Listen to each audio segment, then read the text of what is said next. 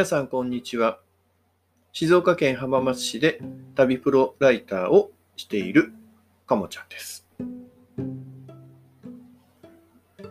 今日は一日雨が降ってまして、まあほとんど外に出たりすることもなく、家で細々と作業をしていました。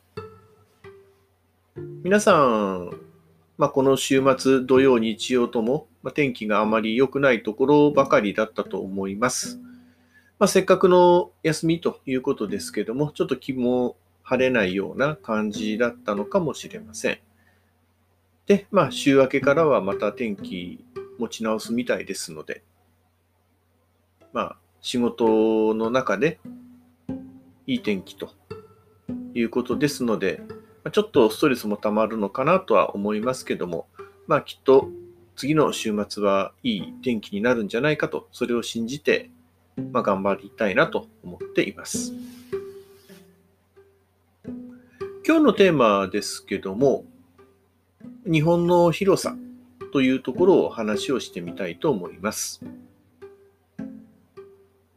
まあ、昨日たまたま、たまたまじゃないですね。まあ、昨日54歳の誕生日を迎えまして、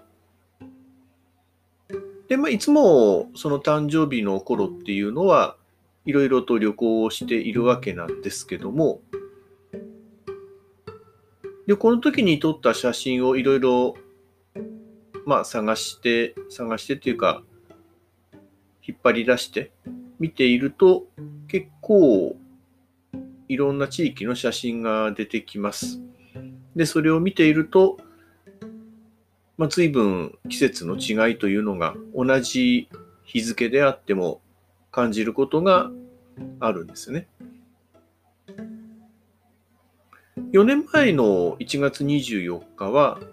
奄美諸島を旅行していまして、でこの日は与論、鹿児島県の最南端ですけども、与論島にいました。で、この日は本当に日差しも強くて、まあ、青空いっぱい広がるような天気でして、で、海岸に行ったんですけども、もう本当に白い砂浜が、で、まあ人はほとんどいませんので、まあ、ビーチ全体が自分のプライベートビーチじゃないかというくらい、まあ、そんな中で青い海と白い砂を独り占めするような感じでした。で、T シャツ1枚でもう過ごすこともできましたので、いや1月の終わりなのに本当に夏みたいだな、なんて思ったりしてたこともあります。逆に、もう少し前なんですけども、同じ1月24日で、やはり北海道にいたんですけども、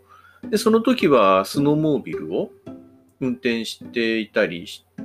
てましたので、ま、その時っていうのは、もう林道とかに入っていって、まあ、ふかふかの雪のところをスノーモービルでどんどんどんどん突っ込んでいって、まあ、たまに埋まっちゃったりする時もあるんですけども、まあ、それをまた頑張って掘り起こして、で、まあ、走るというようなこともしていましたので、まあ、多分氷点下10度くらいの中でそういうのをやってたかなと思います。まあそうすると、まあ仮に沖縄とか、その奄美とかがプラスの20度と仮定すると、まあ、大体30度ぐらいの温度差があるということになります。もう季節も、まあ、初夏ぐらいな感じのものと、まあ、冬ということで、ものすごい差があったりします。まあ、そういうものを、その同じ国ですね。日本という国の中で同時にまあ、体感することができると。本当に日本というのは季節の季節の色っていうのがすごくはっきりしているので、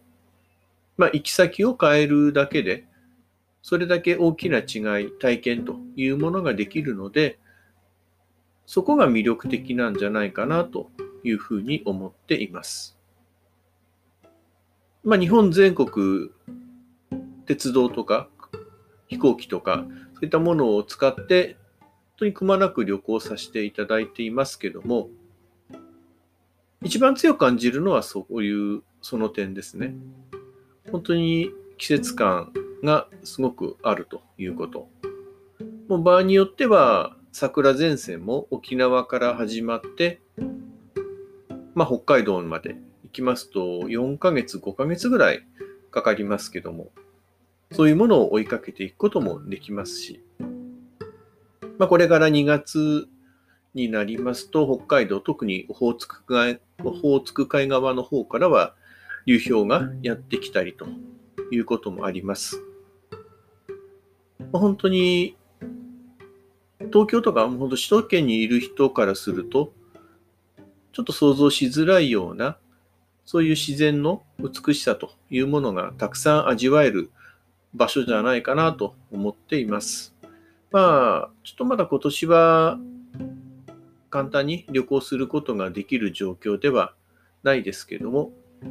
まあそういう状況がだんだん落ち着いてくれば、まあ自分も含めてですけども、まず国内いろいろ旅行して、そういう季節の違いというものを感じてみるといいのではないかなというふうに思います。今日はそんな感じで話をさせていただきました。ありがとうございました。